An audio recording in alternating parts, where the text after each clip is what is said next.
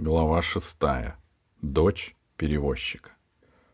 Внезапно дверь резко распахнулась, и в проеме возник приземистый рыжий мужчина, одетый в серую рубаху и рваные черные штаны. В руке он держал топор и готов был пустить его в дело. — Ты чего? — спросил он. — Уберите топор, — сказала Ирия. — Что за манеры? — Манерам не обучен, — ответил оборванец, не опуская топора. — Уходи, пока цело. — Я не желаю вам вреда, — сказала Ирия, — но мне надо с вами поговорить. — Человеческого языка не понимает, — удивился Рыжий. — Бепе, что ли? От вас, Бепе, добра не жди. С этими словами он захлопнул дверь. Но Ирия не сдавалась. «Погодите», — сказала она, понимая, что за дверью слышно каждое ее слово. «Я пришла издалека. Я никакая не Бепе. Я не знаю, что такое Бепе. Я потеряла моих друзей. Скажите, пожалуйста, сюда не приходили люди, одетые, как я?» «Убью!» — раздалось из-за двери. «Не уйдешь сейчас, догоню и убью!» «С ума вы здесь все посходили, что ли?» — удивилась Ирия. «Прошу вас, ответить добром». «Я тебе сейчас отвечу!» Дверь с грохотом раскрылась, и рыжий с занесенным над головой топором выскочил из хижины. Если бы Ирия не отшатнулась, он мог бы ее разрубить. Но Ирия ловко перехватила руку оборванца, заломила ее за спину, он согнулся до земли, выронил топор и сразу заныл. — Тетенька, не надо! Я тебе плохого не сделал. Мы люди маленькие, никого не видим, ничего не слышим. Возим людей на лодке. Как прокажет поклон таракан, помилуй. Вдруг из-за хижины выбежала рыжая девушка, одетая в платье от какого-то мешка и с криком «Не смей трогать моего отца!» Кинулась на Ирию, как разъяренная кошка. Одна рука у Ирии была занята, она держала оборванца, и она с трудом стала отбиваться от девушки. Тут Пашка пришел на помощь Ирии, а Алиса, видя, в какой клубок сплелись все четверо, схватила с земли топор — закинула его в воду и закричала. «Прекратите драку! Я вам приказываю!» Получилось так громко, так повелительно, что все замерли, и клубок распался. На поляне перед хижиной наступила тишина. Отец девушки сидел на земле и тер кисть правой руки. Видно, Ирия больно сжала ее. Девушка и Пашка стояли друг против друга — как два бодливых козла. «Если вы нам скажете, видели ли вы наших друзей или нет, мы сразу уйдем», — сказала Алиса. «Мы ничего не знаем», — сказал упрямо оборванец. «Куда мой топор дели? Мне без топора нельзя». «Он в воде у берега лежит», — показала Алиса. Мужчина сразу поднялся и полез в реку. Нагнувшись, он шарил руками в воде и громко ворчал. Пока он был занят, девушка тихо сказала. — Видела я твоих друзей. В лесу они. — Где в лесу? — спросила Ирия. — У помников, — сказала девушка. — Сколько их было? — спросила Ирия. — Они здоровы? Кто такие помники? Они не причинят вреда нашим друзьям? Я сразу на все ответить не смогу. — Отвечай по порядку. Пашка показал ей кулак. А ты прикажи своему мальчишке, чтобы он не дрался, сказала девушка. А то ничего не скажу. Паша, воскликнула Ирия, неужели ты не понимаешь, что в такой момент... Понимаю, ответил Пашка и сделал шаг в сторону. Я была в лесу, сказала рыжая девушка, и видела там помников. Молчи, речка, — завопил тут оборванец. «Хватит того, что я уже пережил!» Он мокрый по пояс, вылез из реки, держа в руке свой топор. «Папаша!» — девушка подошла к нему и отняла топор. «Не вмешивайся! Ты не все понимаешь!» Она обернулась к Ирии и объяснила. Мой отец здесь перевозчик, и все его обижают. Кто хочет, тот и обижает, а он огрызается, как дикий кот. Чтобы слова такого я больше не слышал, — сдавался отец, отец девушки. Чтобы помниках ни слова, а если какой поклон или вкушец услышит... — Зря я к тебе вернулась, — сказала речка. — Кричишь ты много. — А ты, может, и не ко мне вернулась? Может, ты на подглядке вернулась? Ирия улучила паузу, в этом не очень понятном для посторонних споре и вмешалась. Вы обещали рассказать о наших друзьях. А что еще рассказывать? Помните, с ними были. Значит, в убежище повели. Простите, сказала Ирия. Мы здесь первый день. Мы не знаем, кто такие помники, что такое убежище, где все это находится. Помогите нам, пожалуйста. — Ни в коем случае, — разозлился перевозчик. — Я ее не пущу. — Не надо пускать, — сказала Ирия. — Вы только скажите, куда нам идти, мы сами. — В лесу самим нельзя, — сказала девушка. — В лесу помереть можно. — А ты за нас не беспокойся, — сказал Пашка. — Справимся, у нас бластеры. — В лес... — В лес нельзя, — сказал перевозчик. — В лесу смерть ходит. Где ручеек? — Нет ручейка. — Он придет, — сказала девушка. — Когда придет? Ты все говоришь, а он не идет. — Когда надо будет, тогда и придет. — Сейчас надо. — Сейчас рано. — Порченая ты! Помниками порченая! — закричал перевозчик. Глаза его побелели, он стал водить руками по траве, словно искал свой топор. — Я вас проведу, — сказала девушка. — Я вас до беспамятной ямы проведу, до каменной дороги. — Никуда ты, речка, не пойдешь, — повторил перевозчик. — Только не сейчас, — сказала девушка. — Когда все проплывут, тогда и пойдем. — Кто проплывет? — спросил Пашка. «Я думаю, два остались», — сказала девушка. «Но кто знает, может, еще кого позвали». Алиса кивнула, будто поняла. «Должны вот-вот появиться», — продолжала девушка. «Только вам тогда по берегу лучше не гулять. Вдруг стрельнут». Перевозчик насторожился. У него был отменный слух. «Едут», — сказал он. Девушка выглянула из-за угла хижины. Пашка хотел бежать на берег, но перевозчик остановил его. — Куда собрался? Ты же одет по-чужому, они тебя мигом схватят, а меня задушат. Из-за хижины Алиса увидела, что по речке плывет новый корабль. Больше всего он был похож на огромное долбленное красное корыто, посреди которого торчала толстая мачта с парусом. На парусе был грубо нарисован павлин. На корме стоял шатер из синих и желтых полос ткани. «Сам», — сказал печально перевозчик, — «сам поклон таракан». Тут корыто начало поворачивать к берегу. Матросы убирали парус — Рулевые повисли на рулевом весле, заставляя неповоротливое судно двигаться куда надо. На корме перед шатром можно было разглядеть человека в полосатой цветов шатра одежде. Он махал руками, суетился, грозил кулачком матросам. — Прятаться надо, — сказала речка. — Ты чего, отец, молчишь? — Идите, — согласился перевозчик. — А я дань заплачу. Девушка вывела путешественников из-за хижины и, пригибаясь, чтобы их не увидели с они побежали к кустам. Там они и затаились. И вовремя.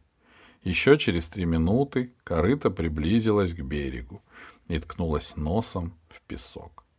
Матросы голые, если не считать коротких полосатых юбочек, сбросили с борта мостки. По ним быстро сбежал невысокого роста горбун, что командовал корытом. За ним спустились стражники в полосатых, синих с желтым, таких же, как у господина, костюмах, с копьями в руках. Вся эта компания остановилась на берегу, и один из стражников закричал. «Синий нос! Синий нос! Предстань пред грозные очи!» Перевозчик мелкими шажками подбежал к горбуну, упал на колени и принялся биться головой о песок. «О, главный грозный таракан!» — кричал он. «О, великое хвостатое крылатое существо, поклон ты наш!» «Почему его зовут тараканом?» — спросила Алиса шепотом у речки. «Потому что это его герб», — ответила девушка. «Видишь, на парусе нарисован». «Но это же павлин», — сказала Алиса. «Таракан не такой», — вмешался Пашка. «Он маленький, черный или рыжий, он с усами, он бегает, он насекомое». «Я-то знаю», — загадочно ответила девушка. «А другие не знают». Между тем перевозчик по знаку поклона таракана протянул ему мешочек. Горбун вытряхнул из него на ладонь несколько монет. «Мало!» — сказал он. «Знаешь, что мало, поклон таракан», — печально ответил перевозчик. «Да никто не платит. Времена такие, что никто не платит». «Врешь!» — закричал таракан высоким голосом. «Все таишь, поклоном норовишь стать, сапоги тебе целовать будут!» По знаку горбуна стражники вытащили из-за поясов плети и принялись стегать рыжего перевозчика, который валялся в ногах у горбунов и клялся, клялся, клялся, что ни монетки не спрятал, что с голоду опух, дочку не может замуж выдать, потому что нечего за ней дать. — Что же мы ждем? — возмущенно прошептал Пашка. — Можно я их проучу? — Не смей! — испугалась речка. — Ты все погубишь. Так надо, чтобы били. Так всегда делают. Иначе рабы слушаться не будут. — Ты мне уже без того столько монет не додал, сколько дней в году, — сказал между тем Горбун. — Как расплачиваться будешь? — Ты же меня на место определи, поклон таракан! — взмолился Синий Нос. Сколько дают, столько дают. Может, помру скоро на этой работе. Что же делать? Горбун пересыпал с руки на руку монетки. Стражники перестали лупить перевозчика, уморились. А ну, показывай дочку. Может, ты в самом деле осчастливлю тебя, задолди возьму. В хорошем доме будет жить, кушать из серебряной миски. — Нету дочки, ответил синий нос. Как так нету? «А, в лесу она. Грибы собирает. Грибов не соберешь, что зимой жевать будем? Врешь, сказал Горбун. Врешь, гладиолус вонючий. А ну, всыпьте ему, пока не сознается, где прячет свою дочь. Стражники принялись снова хлестать перевозчика. Ну зачем он обо мне сказал? — расстраивалась речка. «Совсем старый стал, не понимает». «А почему такое странное ругательство?» — спросил Пашка. «Разве у вас гладиолусы вонючие?»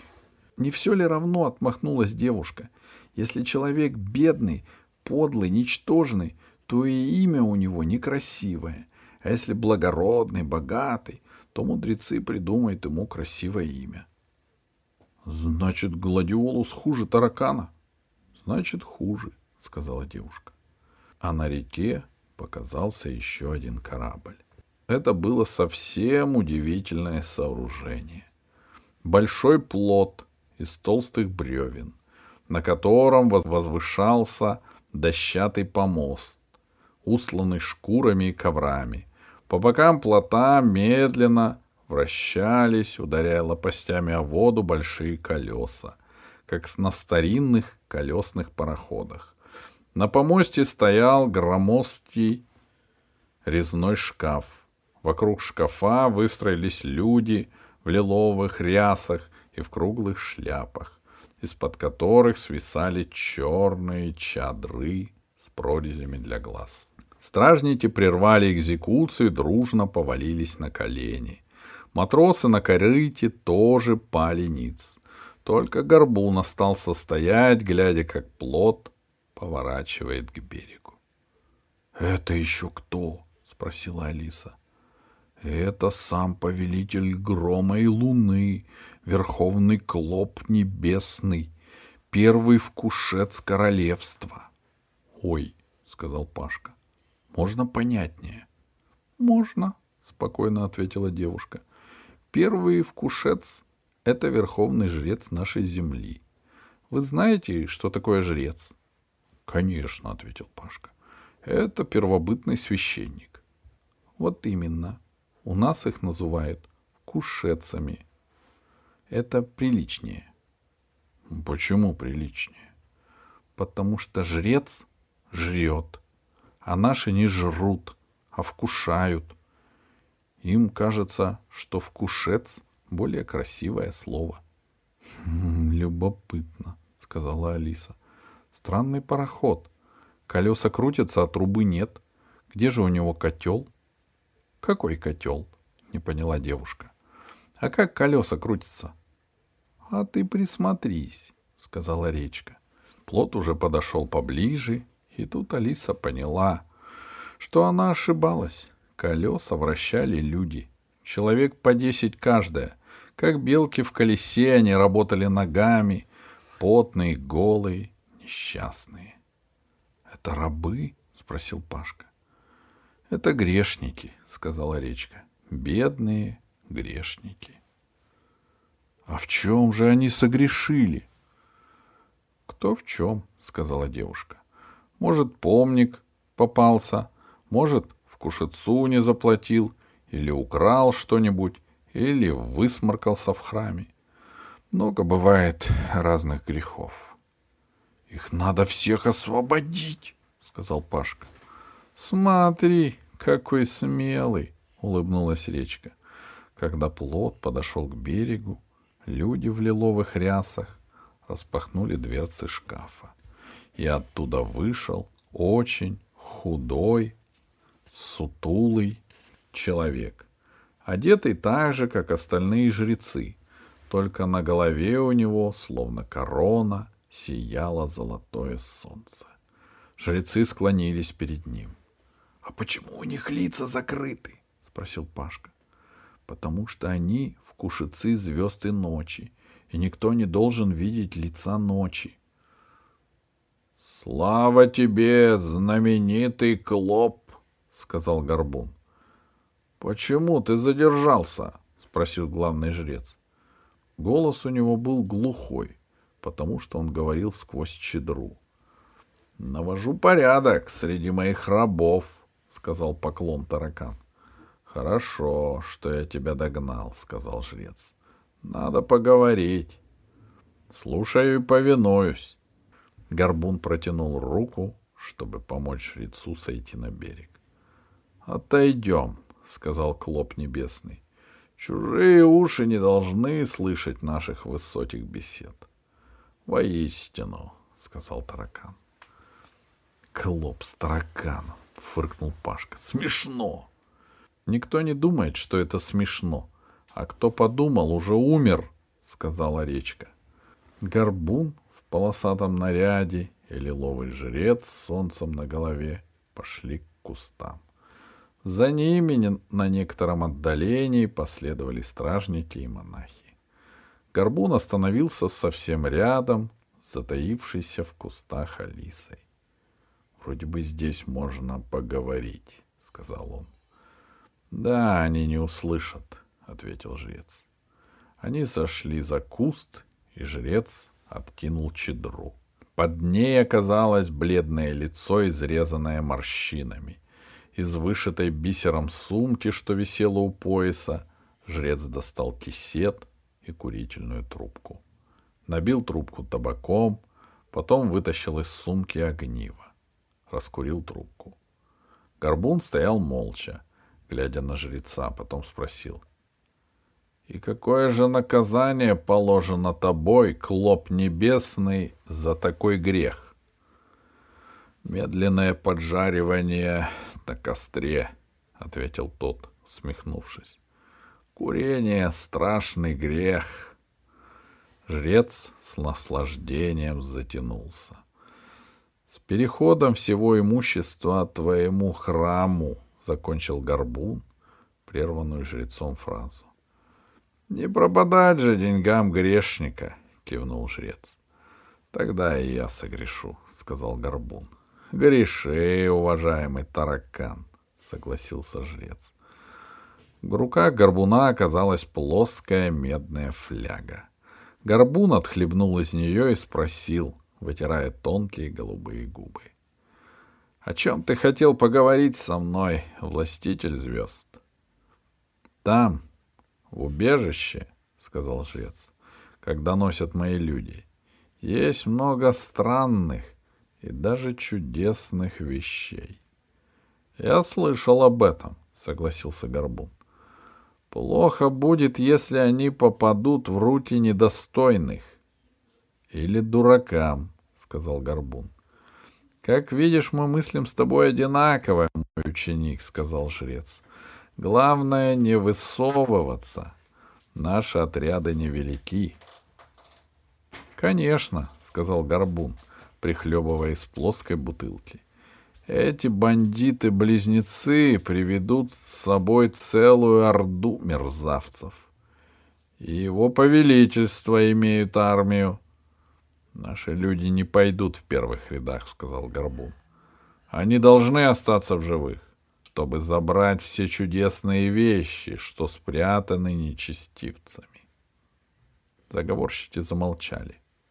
Алисе очень хотелось чихнуть, но она лежала так близко к горбуну, что видела каждую ниточку на его полосатых штанах. «Он же похож на осу», — подумала она на желто-синюю осу. А теперь мне хотелось поговорить с тобой еще об одном деле, — сказал жрец, понижая голос. Я слушаю, несравненный Клоп. Наше повелительство, великий радикулит, да славится имя его, — воскликнул Горбун. Да славится имя его, — тихо повторил жрец стареет. Но он еще крепок. Он еще крепок, но стареет. И мы обязаны думать о том, кто займет его место в случае несчастья. Алисе жутко хотелось чихать. Она чесала переносицу, но не помогала. Она извивалась на песте, стараясь удержаться, и чихнула. Заговорщики подпрыгнули от неожиданности и бросились бежать к берегу.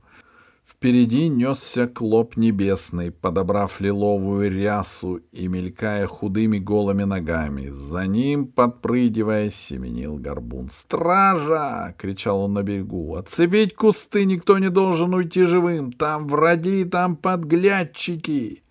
«Бежим!» — крикнула речка.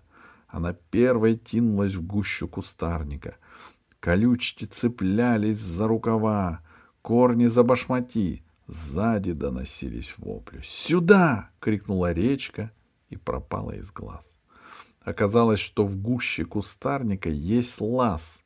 Алиса нырнула туда. Пещера. Вернее, яма в обрыве. Тесная и сырая. Вчетвером они еле-еле в ней поместились. — Теперь тихо, — сказала речка.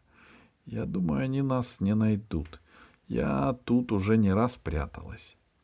Зачем пряталась? спросил Пашка. То работорговцы, то люди горбуна, то разбойники. Мало ли кто хотел меня утащить. Ну и жизнь, сказал Пашка. Никакой справедливости. А какая может быть справедливость для бедных? С этим надо кончать, сказал Пашка. Трудно. Но ведь раньше было иначе, сказала Алиса. Тише, прошептала Ирия. Алиса понимала, Ирию сжигает желание скорее вернуться в лес, найти Тадеуша. И раз приходится терпеть и ждать, она будет терпеть и ждать. Но мысленно она не здесь, она в лесу. Перекликались голоса. Солдаты и жрецы прочесывали кусты в поисках злоумышленников. В пещерке было душно, с потолка сыпалась земля. Казалось, что прошел целый час, прежде чем крики солдат утихли. «Можно вылезать?» — прошептал Пашка. «Погоди», — ответила девушка. «Они могли затаиться. Вкушицы ужасно хитрые. Они привыкли ловить людей. Люди думают, что опасность миновала, а они сидят и подстерегают. И снова потянулось ожидание. «А кто такие помники?» — спросила вдруг Ирия. «Они живут в лесу?» «Они живут в убежище», — сказала речка. «Они плохие?» «Все думают, что они плохие, а они хорошие. Они не причинят вреда нашим друзьям. Если ваши друзья хорошие, то не причинят. А почему они живут в лесу? А где же еще жить? Спросила девушка. А почему твой отец их не любит? А помников никто не любит, ответила речка. Их боятся. Вы же слышали? Клоп с тараканом собираются в поход на помников. Почему? потому что помники крадут детей. Так это же плохо. Это хорошо, уверенно сказала девушка. Они моего брата украли и меня украли, только я вернулась. Убежала? спросил Пашка. Нет, я подглядчица, сказала Речка. Пашка ничего не понял. Речка прошептала. Я вылезу наружу и посмотрю. Осторожнее, сказала Ирия. Я очень осторожная, ответила речка и выбралась из пещеры. Алиса смотрела ей вслед. Девушка проползла между кустами и замерла, прислушиваясь. В кустах возник какой-то шум. «Осторожнее!» — прошептала Алиса. Но девушка поднялась и пошла навстречу шуму. Из кустов вышел ее отец. Он хромал, Голова была разбита, бровь рассечена, струйка крови стекала по щеке. «Отец!» — побежала к нему речка. «Они тебя совсем замучили!» «Ты жива!» — обрадованно воскликнул перевозчик. «А я уже не знал, что думать!» Девушка сорвала лист с куста и стала вытирать отцу щеку. «Негодяи!» — кричала она. «Они за это поплатятся!» Не надо так говорить. Перевозчик опасливо оглянулся. У них везде уши. Не бойся, недолго осталось терпеть. Нет, не говори так, не говори. Вылезайте. Девушка обернулась в пещере. Они уплыли. И так серчали, сказал перевозчик, увидев, как его гости вылезают из-под земли и отряхивают с комбинезонов грязь. Так серчали, чуть меня не убили. Я им сказал, что у нас здесь странная птица завелась, кричит, словно человек, чихает. И поверили? Может, поверили, может, не поверили. Откуда им знать, что в лесу водится? Но спешили сильно. Им в город надо. Когда все вышли на берег, то увидели, что плод клопа небесного и корыта горбуна — уже отплыли довольно далеко. — Я выйду наверх, — сказала речка отцу, — и вернусь. — Нет, — сказал перевозчик, — я с тобой, а то ты опять в лес пропадешь. Сколько мне одному бедовать? — Не бойся, я вернусь, — сказала речка. — Мне здесь до вечера сидеть, смотри, смотреть, кто по реке плывет. Вечером уйду, так договорено. Так что ты оставайся. Если без меня кто проплывет, запомни и все расскажешь. — Ты их далеко не води, — сказал перевозчик. Глаз у него распух, на щеке ссадина. Он стал еще страшнее, чем прежде. — Не бойся, — снова повторила девушка. ты одна у меня осталась, — горестно сказал перевозчик.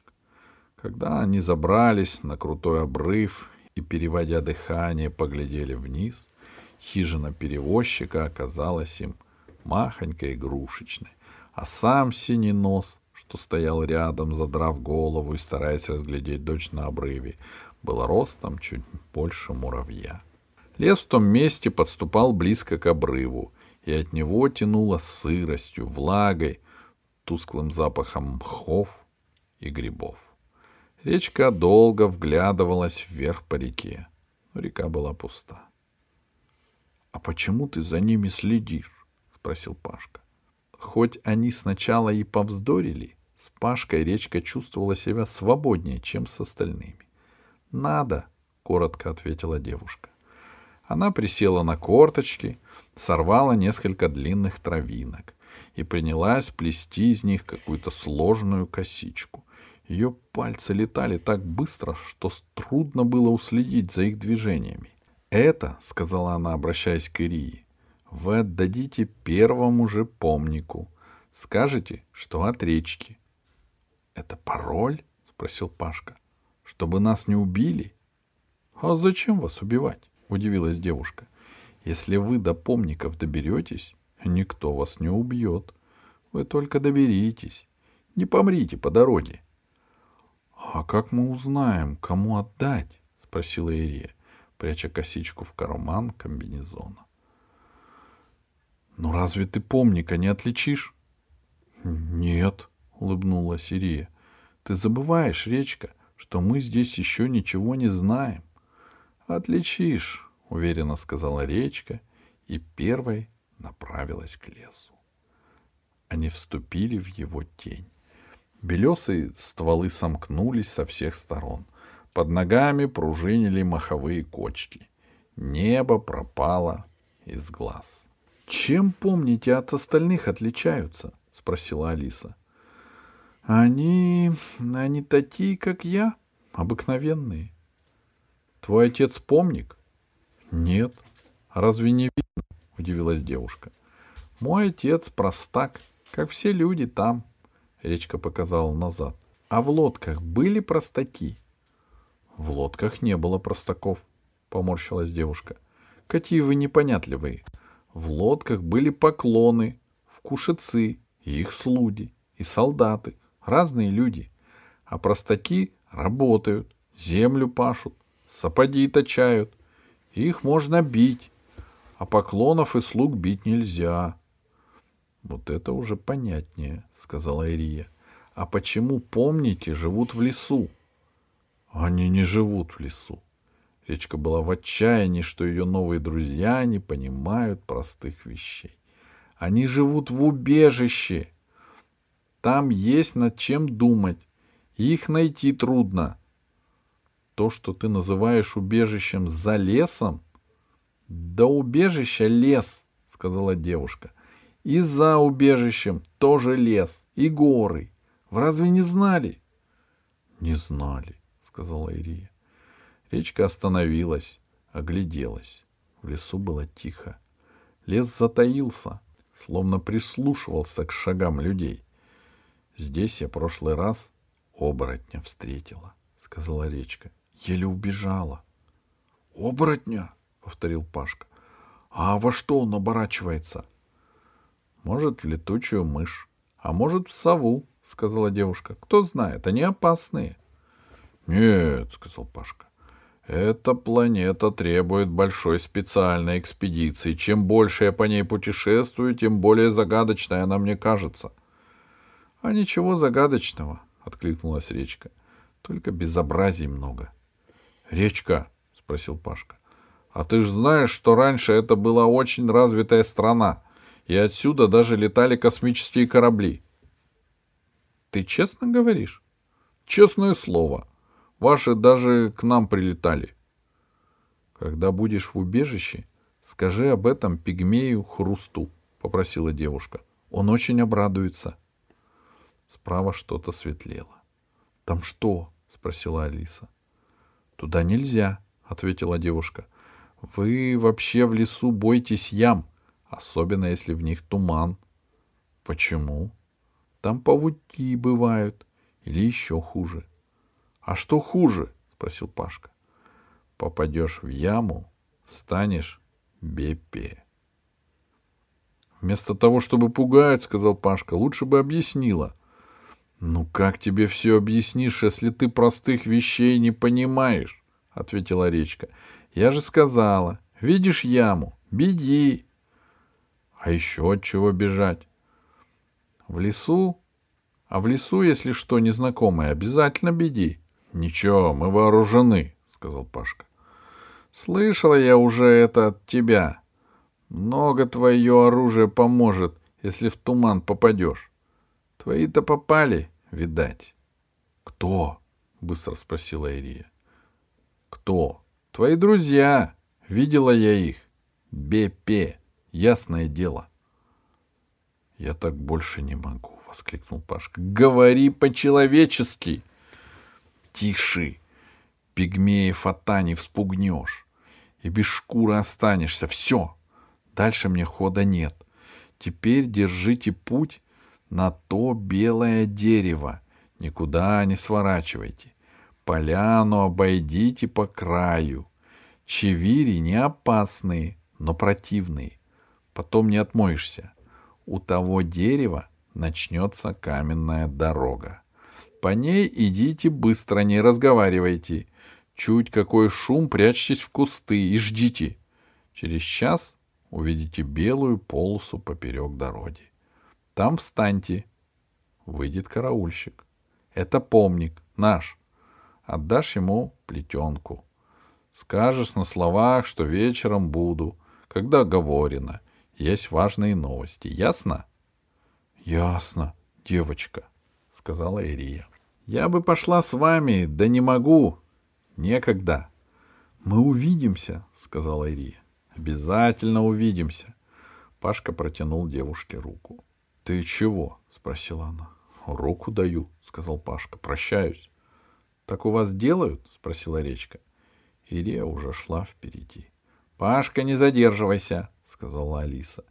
Речка провела себе ладонью по щеке, так прощаются на крине. Девушка стояла, смотрела им вслед, тоненькая в сером рубище, длинные рыжие волосы рассыпались по плечам. Такой Алиса и запомнила речку.